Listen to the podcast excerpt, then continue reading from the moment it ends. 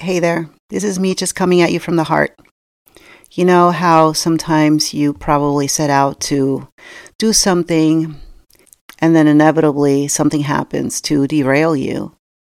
I know the feeling. I know that the frustration can creep in. I know that you might think that the world is against you. But I'm here to remind you today that every setback is a setup for something better. And sometimes what we need is that little bit of time to pause, to reflect, to think about the lesson learned, to think about a better way of doing things, to pivot, and to maybe turn the corner and find something better.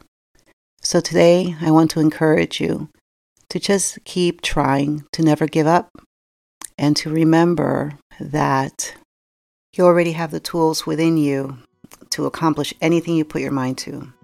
You already have that peace inside of you. All you have to do is look inward. Now take a deep breath with me. Take another deep breath, and as you exhale, just remember that all will be well.